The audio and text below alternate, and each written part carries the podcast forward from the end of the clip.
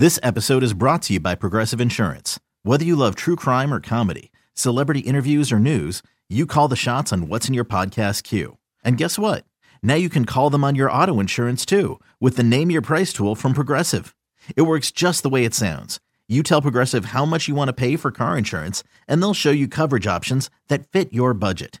Get your quote today at Progressive dot com to join the over twenty-eight million drivers who trust Progressive.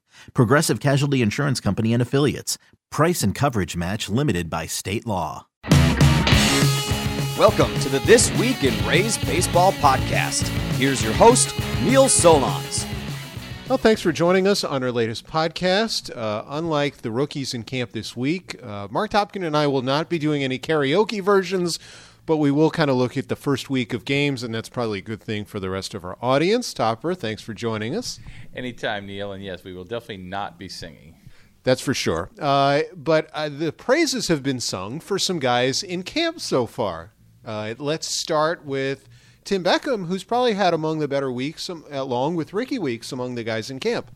Yeah, I think Tim Beckham has. I mean, it was unfortunate that on uh, Wednesday his O P S actually dropped like well under two for the first time, you know, all spring. And he really did get off to a good start. He came in ready to go. He's determined to prove he belongs somewhere on that field. I mean, I know he still has some aspirations to take second base. We saw him play the outfield on Wednesday for the first time. I think, you know, the potential to be in that lineup, at least against left-handed pitchers, is there for him. And I think by showing well early in the spring, he's definitely putting that thought into everybody's mind from Kevin Cash, you know, up and down. And I thought even first time in the outfield, I thought he acquitted himself fairly well. I mean, he had a lot of challenging balls. We know how tough the sunfield is here in left and the wind. It's not an easy place to play your first game in the outfield. No, he didn't look horrible. I mean, I thought there were, you know, a couple balls. There was a ball that kind of came off the wall early in the game. I don't think he did a particularly good job of playing that. And, you know, that positioning, but you'd like to think, you know, for his standpoint, that's going to come with experience. You know, I, I think as Kevin Cash said, I mean, as good of a coach as Rocco Baldelli is, there's only so much you can do at practice speed. You have to get into game speed. A ball hit on a fungo is not the same as the spin off a, you know, a live pitched ball hit. You know, the break on a ball isn't going to be the same in a controlled environment versus a game situation. You mentioned, uh, or we mentioned, Ricky Weeks. I think he's been fairly impressive. And another guy who maybe has put himself further into the fight for a catching spot is Jesus Sucre. Yeah, I mean, Ricky Weeks is a veteran guy. And I think as long as he was in shape and healthy, and there was no reason to doubt he did one of those things, you know, he was going to show he could handle the bat. And I think we've seen that early in the spring. The question with him is, can he adapt to first base? He was a pretty good second baseman for a long time, Neil. And I know Arizona stashed him in the outfield last year, but I would think that he could probably handle first base and do pretty well. Uh, Jesus Sucre is interesting. I mean, he's part of that uh, Mariners-Rays bromance that we've talked about. There's twelve guys in this Rays camp right now who are the property of the Seattle Mariners at some point. And, you know, he was let go. He, he played, you know, on and off for them. He had parts of time in the big leagues over the last four years, but he brings something a little different, whereas Casale and, you know, Maley are maybe more of your standard mold catchers. I, I think Sucre brings a really strong arm and really good hands. I thought Chris Archer's description the other day was fascinating to me, a younger, slimmer Jose Molina. And, you know, we all can laugh at what he meant, but I think we also all know what he meant, and that Jose Molina, for all his faults, was a really good pitch receiver and pitch framer.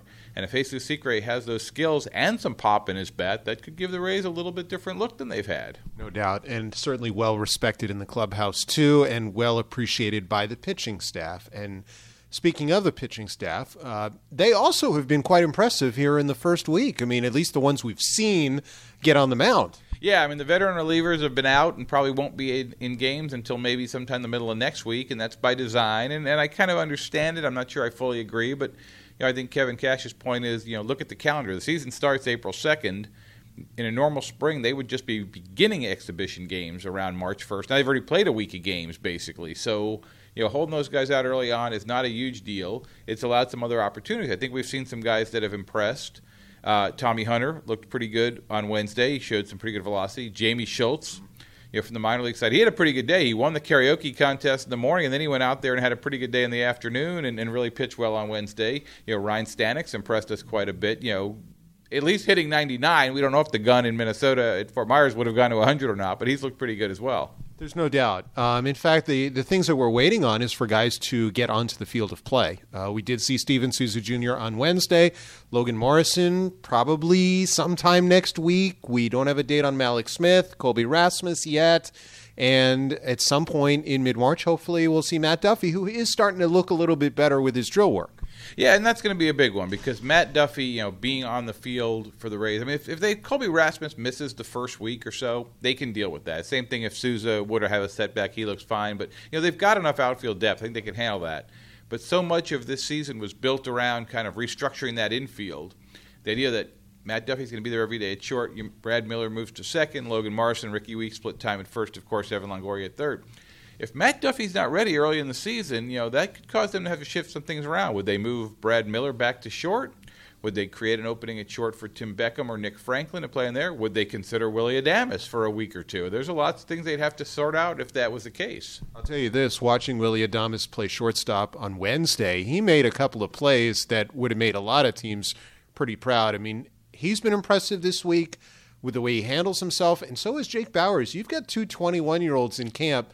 Really, for the first time in a while, the Rays have had prospects of this caliber, offensive players who are making really good impressions. Yeah, there's a dent in the wall of the building beyond right field where Jake Bauers made his impression on uh, Tuesday, and and you know, just that sweet swing, and it, it's become cliche already just in a week here. But nobody really can describe his swing except to say it's just one of those sweet, natural left-handed swings, and you know, he obviously gets a lot of power on the ball, and he is young, but he's very confident. He's very mature. And talking to other players, like players see it more than we do. And, and you know, up and down that room, you hear guys talking about how mature he is, how impressed they are with him, and obviously the talent is there. Now the question is, how quickly does he come? And that remains to be seen. Certainly, I don't think it's going to be at the start of the twenty seventeen season. Mark Topkin is usually trying to figure out the roster each week. If you read the Tampa Bay Times, he's got a week-by-week chart, or or is he isn't he going to make it? You know, Dave Wills, he wanted to stick in and say, who are the first two out? He wanted you to do like Joe Lunardi, the last two in, the first two out.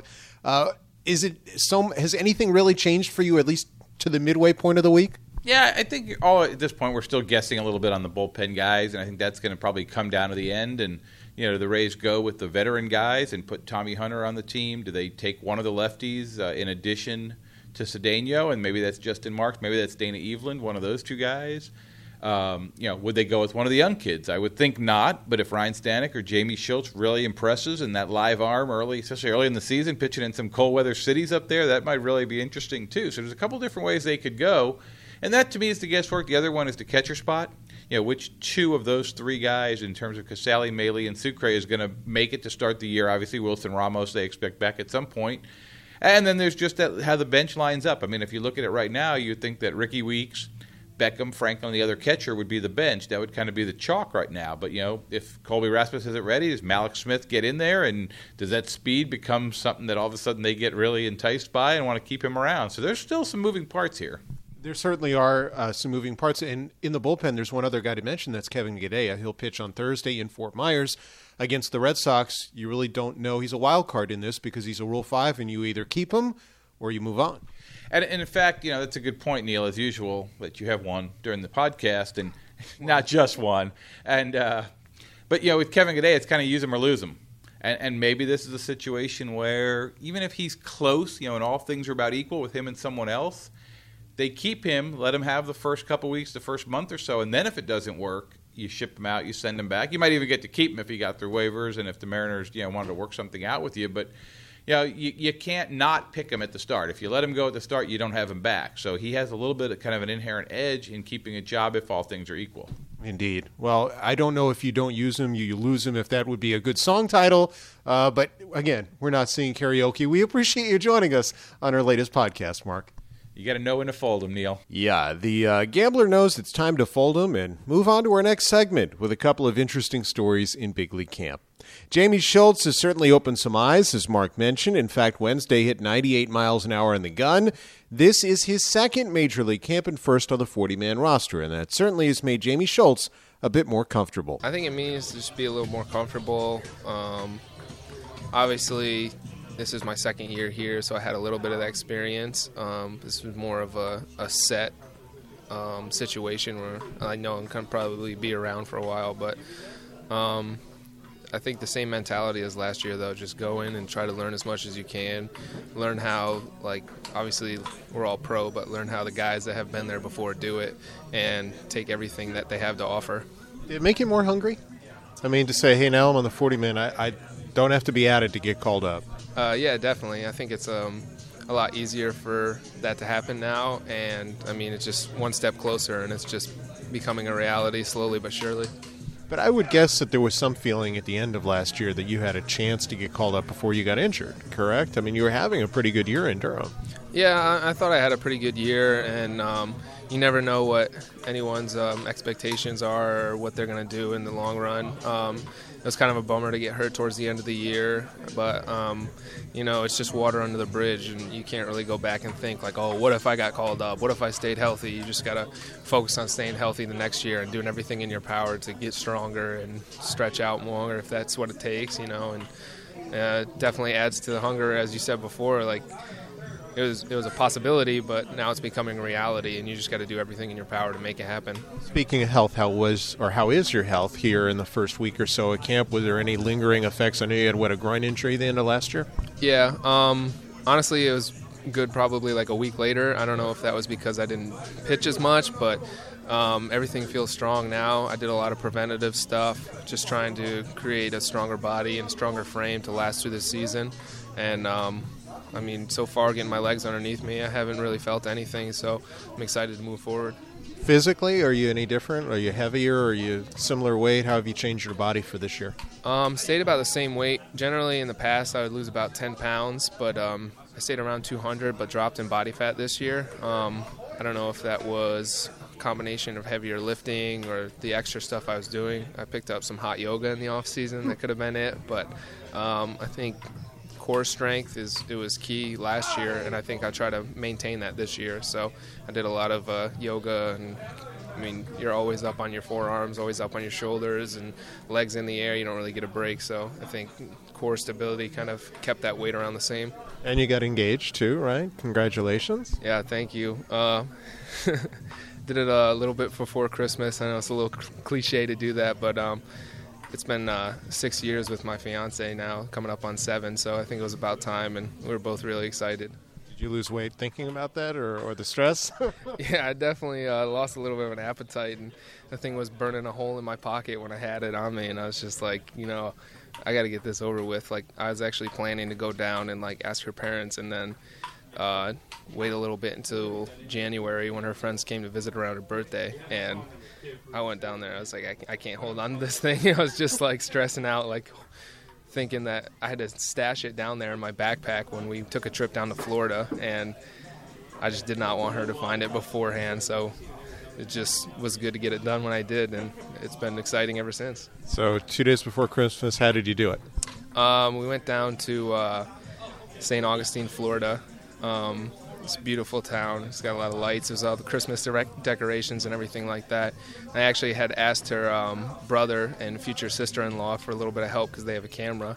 We just kind of set it up that we would go down there and go to a restaurant and take some pictures or whatnot. And so they took pictures of themselves before around the bridge, and then they were like, oh, yeah, obviously, like you and Alyssa should do it. And so uh, we took a picture, and uh, I remember she was holding her purse, and I kind of grabbed her purse off to the side, and she turned around to me and like was looking at me. She's like, I think this is it, and then dropped to a knee, old school style, and uh, I said, this has been a long time coming, but uh, will you marry me?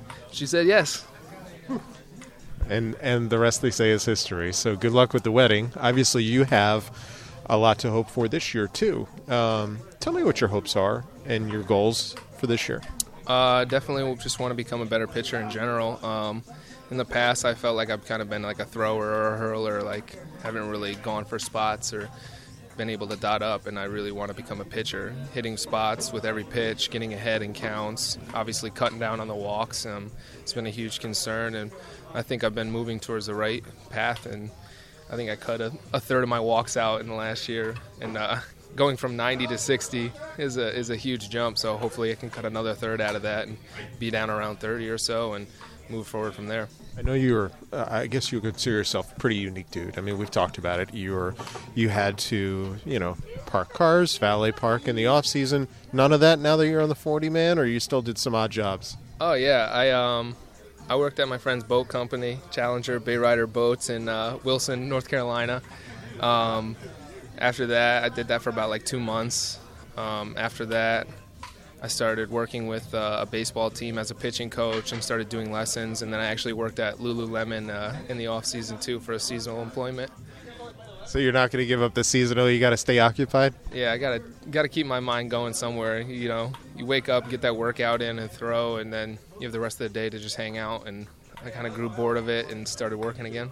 I think the other thing that's unique about you is your athleticism at your size. You can dunk a basketball. We know you're under six feet, whatever you want to say your, your height is. Uh, yeah, I think I'm technically about five nine and three quarters, so we'll call it five ten. What, what's uh, what inspired the dunk? Give us a, a little history on the dunk.